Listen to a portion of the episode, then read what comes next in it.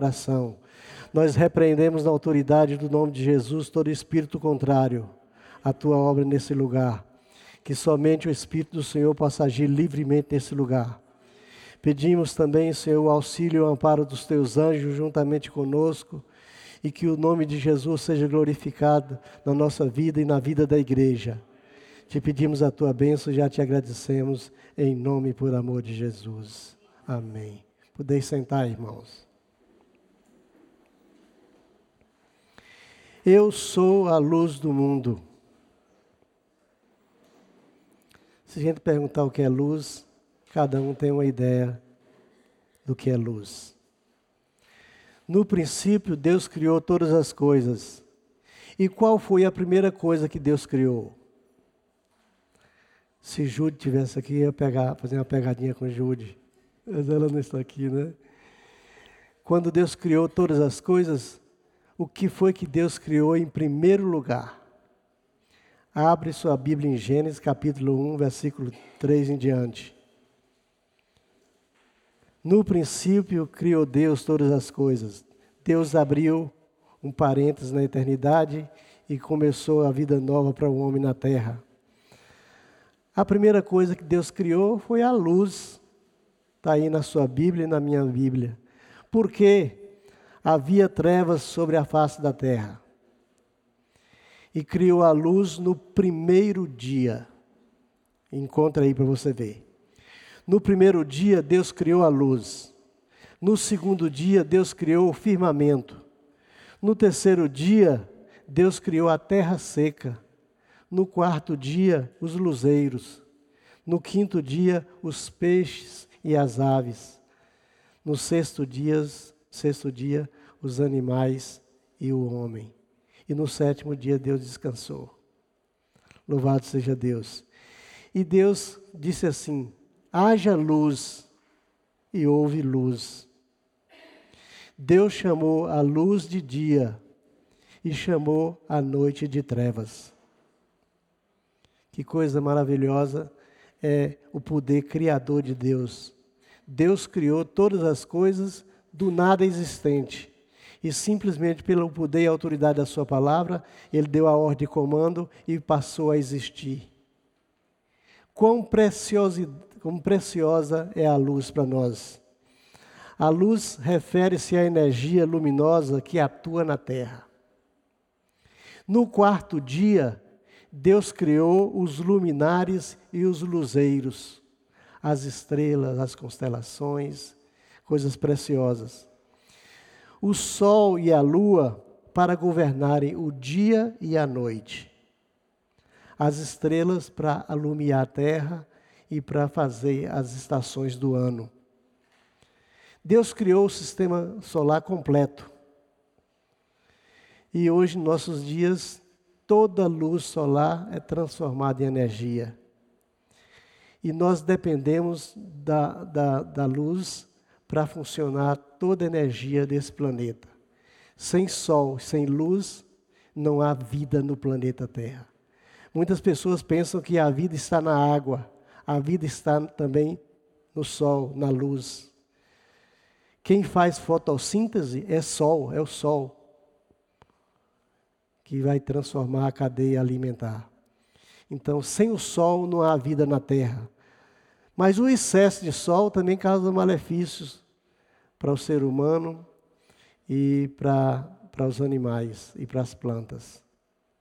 O efeito estufa que é uma, é uma abertura na, na camada de ozônio da Terra, faz com que penetre muito raio ultravioleta sobre a Terra. Esse excesso de raios são nocivos para o, o corpo humano, mas nós queremos falar do efeito benéfico do Sol, né? O Sol. O Sol é a maior fonte de luz. Ele, ele ilumina tanto a Terra como ilumina todo o universo. E enche a nossa vida de de alegria e de prazer. Quando a gente está no inverno, a gente é mais tendente a ter depressão. A gente fica triste, cabisbaixo. Mas quando o sol raia, a alegria volta. O sol como gerador de vida sobre a terra. Né? É uma coisa preciosa. O sol também nos traz alegria e prazer quando a gente vê o ocaso e quando vê o nascimento do sol. A gente, quando vem para Matutina, seis horas, cinco e meia, seis horas da manhã, a gente vê o sol raiando, aquela coisa bonita, aquelas faixas de cores assim nos céus. E quando a gente vê o sol se pôr, o ocaso é mais bonito ainda. Quem experimenta isso são os namorados. Louvado seja Deus. Né? A lua, a lua é uma coisa preciosa também. Ela é simplesmente lua, ela é o planeta natural da Terra. Né? Ela serve para iluminar a noite. E é a inspiração dos namorados, né, Felipe? Oh, Flavinha, olha como a lua está bonita, ela está com ciúme de você.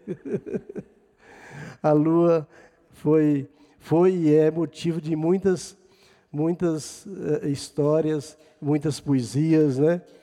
Mas foi justamente no dia 20 de julho de 1969 que a Apolo 11 chegou na Lua, pousou na Lua pela primeira vez. 69. E o Neil Armstrong pisou na lua e ficou encantado com a lua e com o universo que ele contemplava. E ele passou a caminhar, a brincar e a andar e a correr e até dançar na superfície da lua. Ficou tão extasiado com o que ele viu, olhando para aquele universo que Deus criou. Louvado seja Deus. Mas qual é a importância da luz na Bíblia? Isso aí é científico, isso aí é geografia. Né? Para nos mostrar que quando Deus resolveu fazer o tabernáculo, Deus se preocupou de fazer esse candelabro aqui. E ele fez o, o tabernáculo, que seria a habitação de Deus para a nação de Israel, tudo, claro, simbolicamente, e que o tabernáculo tinha três divisões. Tinha uma entrada, que era por trás da, da igreja, simboliza isso, o altar de sacrifício. Tinha a segunda parte, que é mais ou menos onde vocês estão, que é o santo lugar. O santo lugar tinha uma mesa do lado direito, com doze pães da proposição, uma mesa do lado esquerdo com o candelabro e na frente o altar de incenso.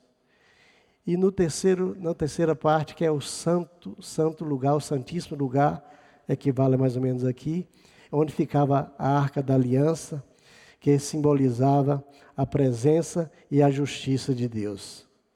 Então tudo tem tem uma, uma conotação de simbolismo do Velho Testamento para o Novo Testamento. Mas nós queremos nos, nos apegar e aprender um pouco do candelabro, o candelabro de ouro. Claro que esse não é de ouro, esse é uma réplica. Mas o candelabro era uma estrutura de ouro, de ouro puro, de mais ou menos de meio metro de altura, em que tinha três hastes do lado direito, três do lado esquerdo, uma no centro, e o local de colocar o azeite para alumiar o tabernáculo à noite. Deus deu um modelo a Moisés e assim, falou assim: Você vai fazer o candelabro, o candeeiro, para iluminar o meu tabernáculo. Louvado seja Deus. Candelabro, ou castiçal, ou candeeiro, é uma coisa só. E ela tem um simbolismo tão grande que aponta para Jesus. Hoje o candelabro é o brasão da nação de Israel. Uma coisa linda o candelabro. Né? Esse é, é, simplesmente uma pequena réplica e que não se imita em nada o candelabro feito de ouro, né? todo maciço, que simboliza a divindade de Cristo e a preciosidade para a igreja. O azeite que queimava representa o Espírito Santo, e seu ministério iluminador. O Espírito Santo é quem vai trazendo luz à mente das pessoas, esclarecendo sobre toda a verdade. E continha sete lâmpadas, e ele era obrigado a ficar aceso desde as seis horas da, manhã, da noite até as seis horas da manhã. Passava a noite toda acesa. E de longe você via a arca, você via o santo lugar e o candelabro iluminando. Ia ser uma coisa bonita no deserto. Né? E aquele, aquelas tochas iluminando, e, e Deus se, se, se, se ficava assim, perplexo com aquilo que ele mandou criar, porque tudo era um simbolismo para a glória dele, para espelhar na pessoa bendita de Jesus. O candelabro aponta para Jesus. Jesus é o candeeiro que alumia o mundo. E não é por acaso que ele falou assim: Eu sou a luz do mundo. Quem me segue não andará em trevas. Mas a luz tem algumas metáforas. Deus é luz. A presença de Deus é iluminadora, tão brilhante sobre o mundo que ninguém pode se aproximar dele. Tamanho é o brilho, é o resplendor, isso nós chamamos de Shekinah de Deus. Mas é luz. Quando João viu o trono de Deus no capítulo 5 de Apocalipse, ele viu aquela, aquele trono e um semelhante ao filho do homem, e viu fumaça, viu luzes, viu anjos, viu toda, toda sorte de coisas circulando a Jesus. Coisas preciosas que acontecem e que às vezes nossa mente não imagina como é tão brilhante a figura de Jesus. Mas Jesus falou que Ele é a luz do mundo, Ele é o iluminador do mundo. Ele é a fonte de luz, tanto física como na ética. No mundo material, trevas são ausência de luz. Quem anda em treva está ausente de luz e da luz de Deus. A luz nos foi dada para que andássemos nela e desfrutássemos das suas bênçãos. Luz significa calor, saúde, vida. E Jesus é tudo isso. É a luz divina, é a luz que ilumina os homens. Por essa causa é que nós, crentes, cremos numa natureza espiritual elevada, por causa da iluminação que Jesus faz em nós. Nós conhecemos na Bíblia algumas pessoas que foram candeeiros de Deus. Sabe o que é candeeiro? Sabe? Aquela candeiazinha, aquele vidro. Tem um fifó, né? Mas o candeeiro é mais bonito, né? né? O candeeiro não se parece com o candelabro. Candelabro ou menorá foi o que foi feito na construção do templo. Mas na Bíblia tem pessoas que foram lâmpadas de Deus nessa terra. Samuel foi o último profeta, o último juiz de Israel e o primeiro profeta. Foi escolhido por Deus para ser sacerdote, profeta, juiz sobre toda a casa de Israel. E ainda pequeno, com 12 anos, ele foi para o santuário e diz o texto sagrado no capítulo 3 que naqueles dias era muito rara a palavra de Deus e mais raro ainda, a profecia, as revelações da palavra de Deus. E Samuel foi dormir. E antes que o, que o candeeiro se apagasse, antes que o candelabro se apagasse, Deus chamou Samuel três vezes. Você vai ver essa história lá, em 1 Samuel, capítulo 3. E três vezes Deus chamou Samuel, antes que a lâmpada se apagasse antes que a lâmpada se apague, Deus vai fazer alguma coisa na sua vida. Nós não gostamos de orar no escuro. Acendemos a luz, nos dobramos nosso joelho e começamos a orar para a luz. Porque a, a escuridão é trevas. E as trevas nos dão medo. Mas a luz nos dá alegria, nos dá renovo, nos dá esperança. Antes que a lâmpada se apagasse, Deus chamou Samuel. Olha, Samuel, a obra é urgente e precisa ser feita. Deus tem uma obra para cada um de nós. Você pode até dizer assim: não, mas eu sou simples, não sei muita coisa, mas Deus tem uma obra para cada um de nós. E nenhum de nós deve ser inútil no reino de Deus. Sempre tem uma coisa que nós podemos fazer, porque nós fomos iluminados para brilhar nesse mundo. Você pode falar assim: eu não sei ensinar, mas você sabe visitar. Eu não gosto de visitar, então você sabe orar. Vai dizer também que não gosta de orar. Né? Orar é uma coisa que faz bem a todo mundo e que nós gostamos de fazer e que nós gostamos de receber a oração. Eu fiquei encantado hoje de manhã quando a mulherzinha Dona Nélia levantou e falou assim: Eu tive um acidente em casa e estou precisando de oração da igreja. E aquilo caiu no meu coração. Né? Ela simplesmente pediu oração. Se eu não pedir à igreja, que eu vou pedir a quem? Oração é uma coisa preciosa que nós temos que desenvolver. E a oração intercessória é mais preciosa ainda. É como se a luz chegasse sobre a vida das pessoas. Antes que a lâmpada se apagasse, Deus insistiu com Samuel: Samuel, Samuel. E ele pensando que era Eli que chamava ele. Mas ele era muito novinho e ainda não entendia do sobrenatural. Antes que a lâmpada se apagasse pela terceira vez, Samuel ouvia a voz e Eli falou assim: Vai lá, meu filho, e diz assim: Fala, Senhor, que o teu servo ouve. Fala, Senhor. Você já esteve no divã de Deus? Você e Deus sozinho no seu quarto no divã e falar assim: Senhor, agora eu não saio daqui enquanto o Senhor não falar comigo. Você está precisando de uma resposta de Deus e está lutando em oração e você não vai sair, nem vai deixar enquanto Deus não falar com você.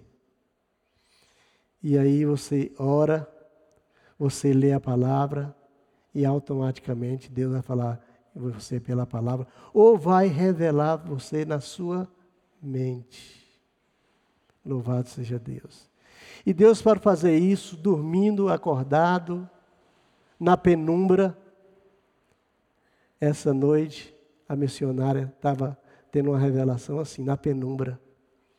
E ela falava com os lábios assim, e eu não ouvia o que ela estava dizendo. Eu falei, não é pesadelo aqui, ela está tendo aqui uma revelação. E, e ela falava, e ela falava, até que eu acordei, não aguentei e acordei. Ela falou, poxa, você me acordou logo na hora, na hora errada, que Deus ia me mostrar outra coisa. E aí me contou todo, tudo que Deus tinha revelado para ela. E Deus revela a cada um de nós. Revela na nossa mente, revela pela palavra de Deus. Antes que a lâmpada se apagasse, Samuel ouviu a voz de Deus e atendeu o seu chamado. Nós aprendemos com a vida de Samuel que Deus manterá sua lâmpada acesa. A lâmpada na terra, na atualidade, é a igreja de Jesus. A igreja é a lanterna, a lâmpada de Deus aqui na terra. Mas outra coisa aconteceu também nos dias de Samuel. O rei Davi, pela primeira vez, ele era jovem, ele destruiu aquele gigante Golias, por causa do poder de Deus. Mas aconteceu um outro, um outro fato na vida de Davi, em que ele já estava envelhecido e cansado de guerra. E eles travaram uma batalha com os filisteus, e veio lá um, um outro gigante da família de Golias, chamado Isbi-Benob. E Davi começou a lutar com esse gigante, quase três metros de altura. E o camarada veio para cima de Davi para matar. E diz a palavra de Deus que Davi já estava fatigado, já estava quase desmaiando. Ele já era um pouco envelhecido. Não era mais aquele jovenzinho afoito, aquele jovenzinho ligeiro. E também não tinha o desígnio de Deus para ele matar aquele gigante. Ele já estava quase sendo morto. Quando um general dele chamado, um dos valentes, chamado Benaia, e instigou a sua lança e deu no, no gigante e matou o gigante. E aí os, os valentes de Davi falaram assim: nunca mais tu sairás a peleja conosco, para que não apagues a lâmpada de Israel. Quando eu encontrei isso na Bíblia, meu coração se alegrou. Falei, oh, coisa bonita, né? Para que não apague a tua descendência. Da tua descendência virá o Messias. Tua descendência não pode ser apagada. Nunca mais tu irás à guerra, tu sairás à guerra conosco, para que não apagues a lâmpada de Israel. Louvado seja Deus. Baseado nisso, ele escreveu o Salmo 27, versículo 1. O Senhor é a minha luz e a minha salvação. A quem temerei? A gente vê o zelo e o cuidado dos valentes de Davi por ele. Um coração nobre de Davi.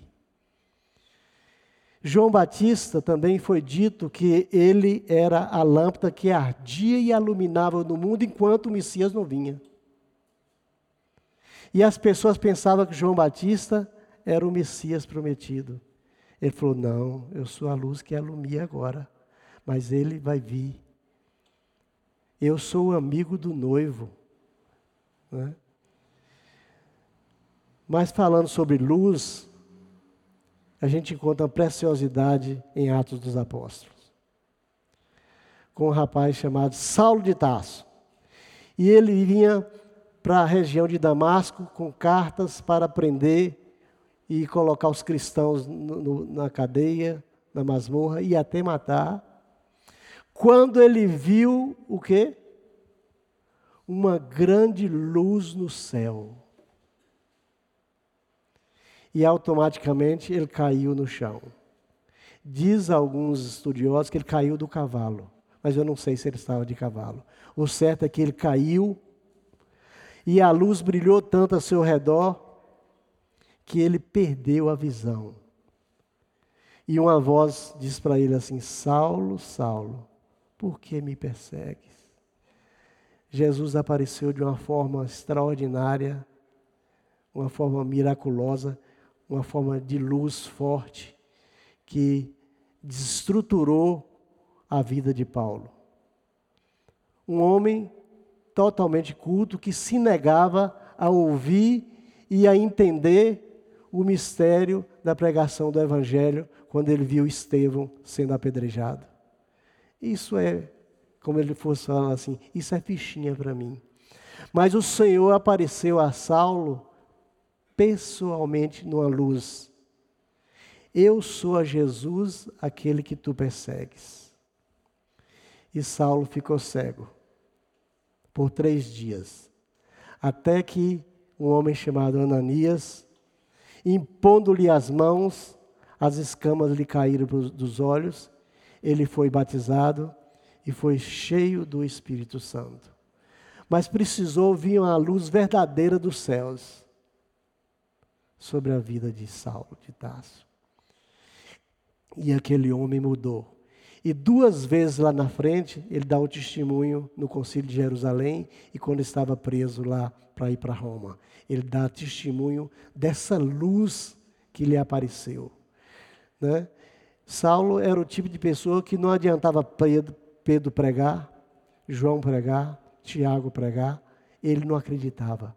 Teve que vir uma coisa diferente, uma coisa extraordinária para que ele cresça.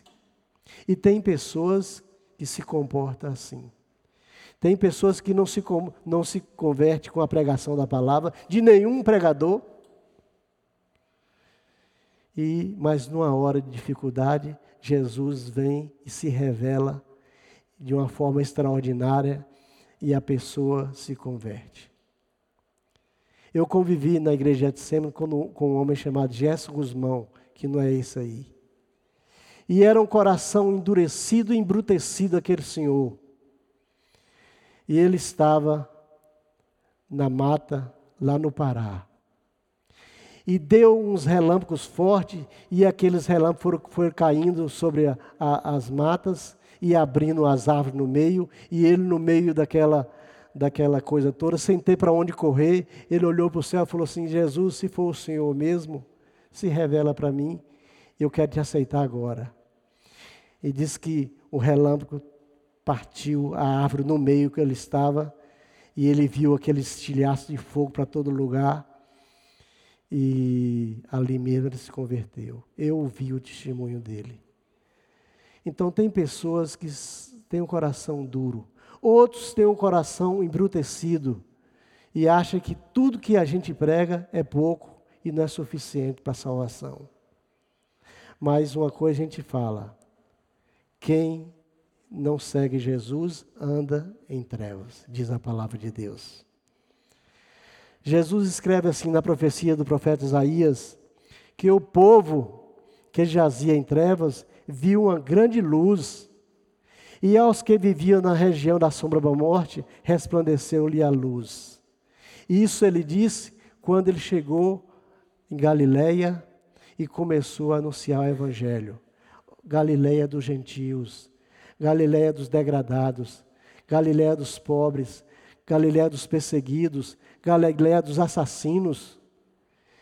E os, e os homens de Jerusalém falavam assim: pode vir alguma coisa que presta de Galiléia? E como esse Galileu agora diz que é o filho do homem? Mas foi de lá que ele começou o ministério. E sentou, pôs numa, numa cidade chamada Cafarnaum, que era o pivô, o centro da Galiléia. Ele era de Nazaré, mas foi para Galiléia e foi para Cafarnaum. E ali ele ia e vinha para toda Israel pregando e anunciando o evangelho da salvação. O povo que jazia em trevas viu uma grande luz. E aos que viviam na, na região da sombra da morte, resplandeceu-lhe a luz. Galiléia é lugar de dificuldade. Galiléia é terra dos galileus. Um povo que foi misturado com os samaritanos, com os judeus e com os estrangeiros. Deu uma raça diferente chamada galileus. E Jesus era do estilo galileu. Esse não é o Galileu, filho de José e de Maria? E não estão conosco as suas irmãs e seus irmãos? É esse. Outros falavam assim, mas como pode? Da Galiléia não vem profeta? Galiléia não vem profeta. A Galiléia hoje é como se fosse a Baixada Fluminense no Rio de Janeiro. Bandido por todos os lados. E foi lá que Jesus montou o QG e começou o seu anunciando o reino de Deus. Então isso nos mostra que Jesus é a verdadeira luz de Deus. Ele é a fonte de toda claridade. Ele ilumina, brilha, traz fulgor, porque luz é símbolo de esclarecimento. Luz é também símbolo da própria vida e do próprio entendimento. A pessoa que anda na luz está recebendo de Deus revelações profundas na palavra dele e através da oração. As pessoas que andam em trevas não recebem revelação nenhuma, simplesmente está, está, está em agonia. Diz a história que Charles Darwin, com aquela, aquela teologia, teoria dele, da origem das espécies, diz que ele morreu em tanta angústia que ele disse que só via trevas em cima dele porque ele foi o pivô contra a Bíblia. E foi uma celeuma tão grande, e até nos dias de hoje, né? a origem das espécies. Então, às vezes as pessoas morrem em trevas, morrem sem chegar à luz, morrem sem ver a luz. Tem até uma música de Roberto Carlos, fala que a luz só pode ser Jesus. Tem uma música assim, não tem? Pois é, Jesus é a verdadeira luz. E ele diz assim: Eu sou a luz do mundo. Quem me segue não andará em trevas, mas terá a luz da vida. Quem anda na luz, anda no amor de Deus. Quem não anda na luz, anda nas trevas. Quem anda na luz e tem a iluminação de Jesus, tem a sua vida limpa, a sua vida é, santificada. Quem não anda na luz, anda em trevas. infelizmente, diz a palavra de Deus. E Jesus diz em João 12,46: Eu sou a luz que vim ao mundo, para que todo aquele que crer em mim não pereça, mas tenha a vida eterna. Louvado seja Deus. Mas tem algumas preciosidades na Bíblia sobre Jesus. No livro do profeta Malaquias, ele é chamado de o sol da justiça. Raiou o sol da justiça. Mas para vós que temeis o meu nome, nascerá o sol da justiça, e vós vos alegrareis e andareis como bezerros desmamados de alegria para um lado e para outro. Isso é a última profecia de Malaquias. E no livro do Apocalipse, Jesus é chamado a lâmpada de Deus. A nova Jerusalém que desce da parte de Deus vai ser iluminada pela lâmpada de Deus, que é Jesus.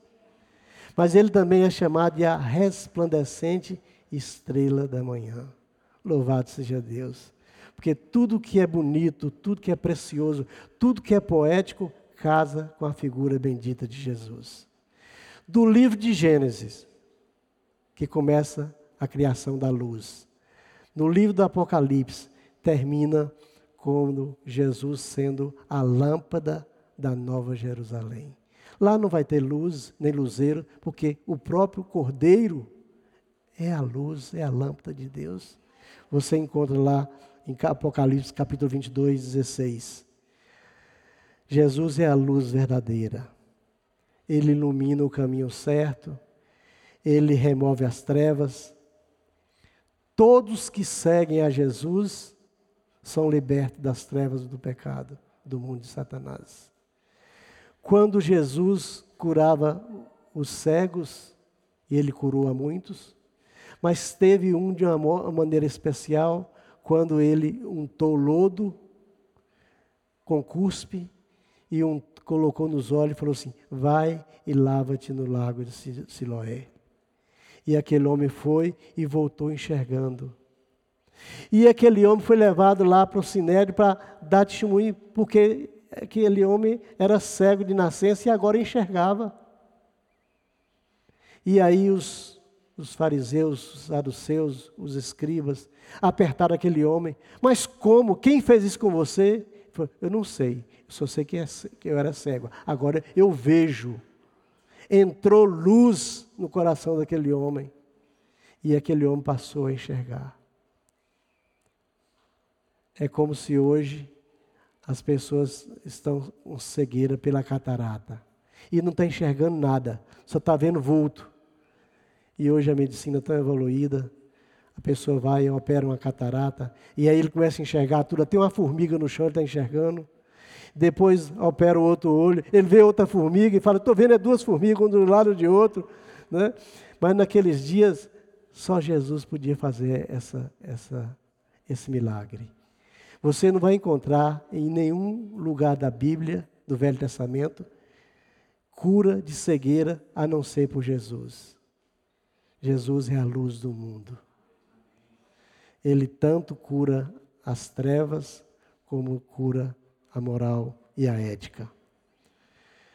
Gente, o Sol é para todo o sistema solar o centro da luz do universo, da fertilidade, Jesus é moralmente a luz para o mundo.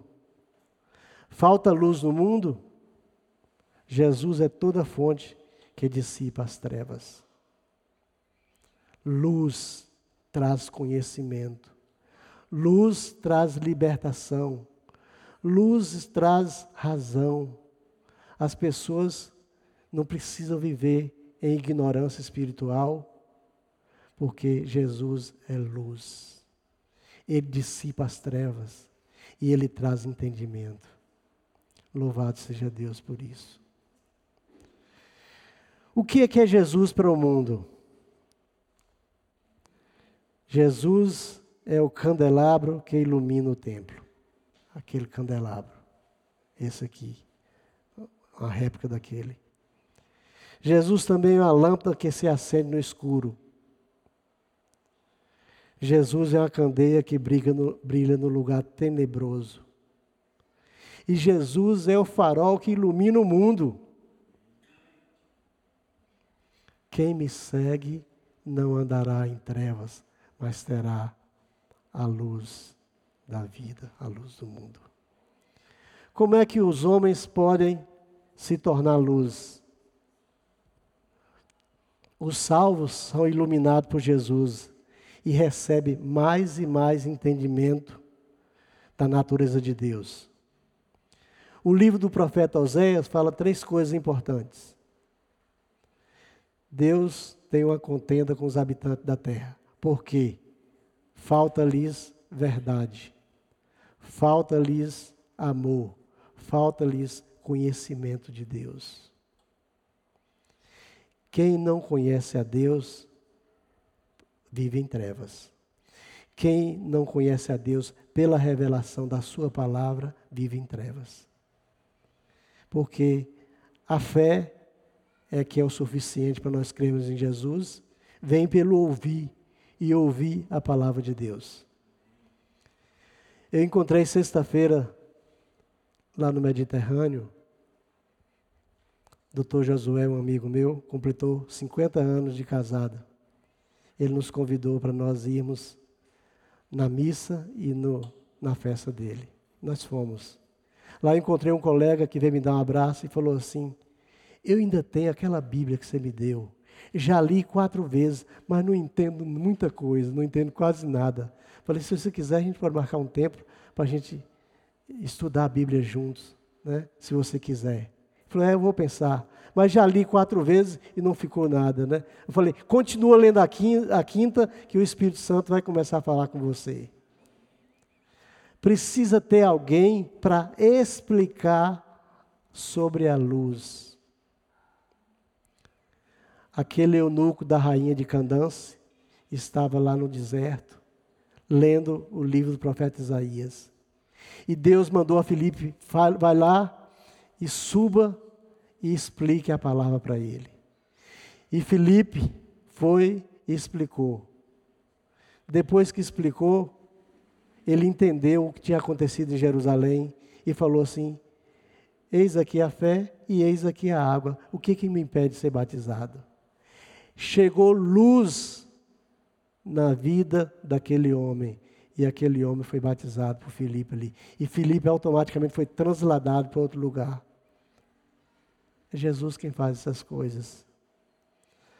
A luz traz cura às pessoas, tanto cura física como cura espiritual. E é através do nosso chamado é que nós entendemos que Deus manterá acesa a luz no, na vida de cada um de nós. Lá no trabalho, lá na escola, cada um de nós tem compromisso de sermos luz. Luz. Porque nós somos luzeiros de Deus. Jesus nos convoca também para sermos luz. Ele diz assim: Vós sois o sal da terra e a luz do mundo. Né? E ele tem essa luz para todos. Ele tem o esclarecimento para todos, o conhecimento para todos. E ele fala assim na sua palavra: Meu povo está sendo destruído porque lhe falta conhecimento de Deus. Essa igreja não pode jamais dizer que não tem conhecimento de Deus, porque eu sei que vocês têm. E muitas pessoas que vêm e que ouvem a palavra de Deus, pode não aceitar, que é um arbítrio que você tem. Mas uma coisa é certa: quem não aceita a luz, vive nas trevas. Não tem meias conversas, porque Jesus é luz. Eu sou, eu sou a luz do mundo. Quem me segue não andará em trevas. Por isso que o crente tem que ter uma vida limpa, mãos limpas, mente sadia, corpo saudável, isso é santidade. Santidade. Oh, como eu, eu persigo isso. Como eu gostaria que as pessoas fossem mais santas a cada dia, no comportamento, no viver. Porque os santos verão a luz de perto e viverão na plenitude da luz. Louvado seja Deus. Vós sois o sal da terra e a luz do mundo. Louvado seja o nome do Senhor. Jesus nunca ficará sem um testemunho aqui na terra, porque a sua igreja é o candeeiro de Deus na terra. Se esse candeeiro, se essa candeia se apagar, nós estamos em trevas. Mas o candeeiro está sempre acesa. O menorá nas igrejas está sempre acesa. E a palavra está sempre fumegando. E a pessoa bendita de Jesus salvando. E o nome dele sendo glorificado. Louvado seja o nome do Senhor. Eu sou a luz do mundo. Quem me segue não andará em trevas, pelo contrário, terá a luz da vida. Vamos louvar a Deus com o hino e depois nós vamos orar ao Senhor sobre a luz da vida, que é Jesus. Vamos ficar em pé, por favor?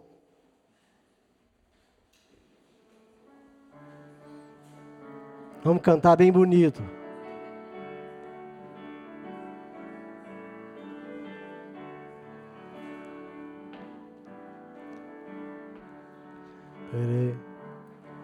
Peregrinando, vou pelos montes e pelos vales, sempre na luz ele mete, nunca deixar-te, eis-me convosco, disse Jesus. Brilho celeste, celeste, se a minha alma glória de Deus, com aleluia, sigo cantando, dando louvores, indo para o céu, sombras à roda, nuvens em cima o Salvador não hão de ocultar. Ele é a luz que nunca se apaga. Sinta ao seu lado, sempre de andar. Brilho celeste brilho celeste, enche a minha alma, glória de Deus, com aleluia, sigo cantando, canto louvores, indo pro céu vão me guiando. Raios benditos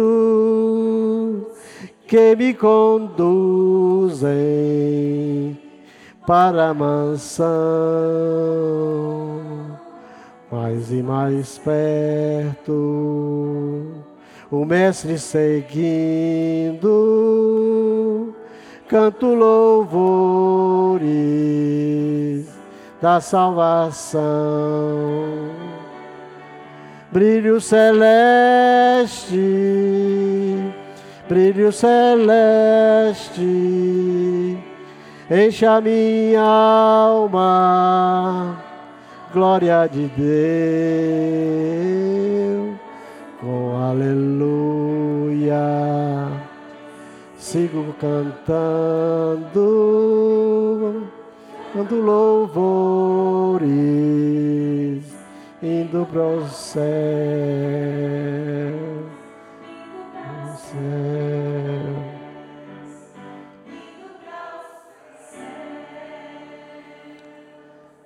Você pode estar precisando de uma luz nessa noite. Você está em dificuldade na sua vida, mesmo sendo crente, você tem a luz que é Jesus, mas você está precisando de alguma iluminação na sua vida para fazer algum negócio, para dar alguma resposta, para fazer alguma coisa, para tomar uma posição, e você não percebe ou não está percebendo como Deus quer agir. Aí a gente pede uma luz de Deus. Senhor, traz uma luz do céu, me esclarece, me ilumina agora. Você já orou assim? Traz uma iluminação sobre minha vida agora, Senhor, porque eu estou precisando de uma, de uma resposta tua. Louvado seja Deus. Temos alguém, não temos? Temos. Volta e meia eu me deparo, Senhor, fala comigo, traz uma luz do céu. O teu espírito arde dentro de mim, mas eu estou precisando de uma iluminação do teu espírito. Eu preciso tomar essa e essa providência. Eu, preci eu preciso tomar essa e essa decisão. Não sei se eu faço, não sei se eu não faço. E aí a luz vem, a iluminação vem de Jesus, que sabe todas as coisas. No seu lugar mesmo, você coloca a sua mão no seu coração e nós vamos orar ao Senhor. Bendito e eterno seja o teu nome, Senhor. Tu és o Pai das luzes, tu és o Deus das misericórdias. Jesus é o farol que alumia o mundo. E nessa hora nós pedimos iluminação sobre cada vida que está com as mãos no coração e pedindo um socorro do Senhor. Que o Senhor venha de, em direção a essa vida e traga uma iluminação, traga uma luz sobre esse problema que esse irmão está vivendo. Ele precisa dar uma resposta, ele precisa tomar uma atitude, mas não está sentindo que o Senhor está no negócio. Mas nós te pedimos agora, Jesus, venha com a tua luz, traz iluminação na mente do meu irmão, no espírito da minha irmã e traz a resposta que cada um deles está precisando. Louvado seja o teu nome, porque tu alumia a nossa vida, a nossa mente, o nosso coração. Tu és o farol do mundo, tu és o sol da justiça, tu és a lâmpada que não se apaga, Jesus. Venha em nosso socorro agora e nos traz uma direção. Rompa com as trevas que às vezes está nos beirando, Senhor, nos impedindo de receber a tua bênção. Mas faz isso nessa noite ao teu povo, na tua igreja. Traz, Senhor, um facho de luz bem forte sobre a mente de cada um, sobre a vida de cada um, e responda segundo o teu propósito ilumina nossa mente, em nome de Jesus. Amém.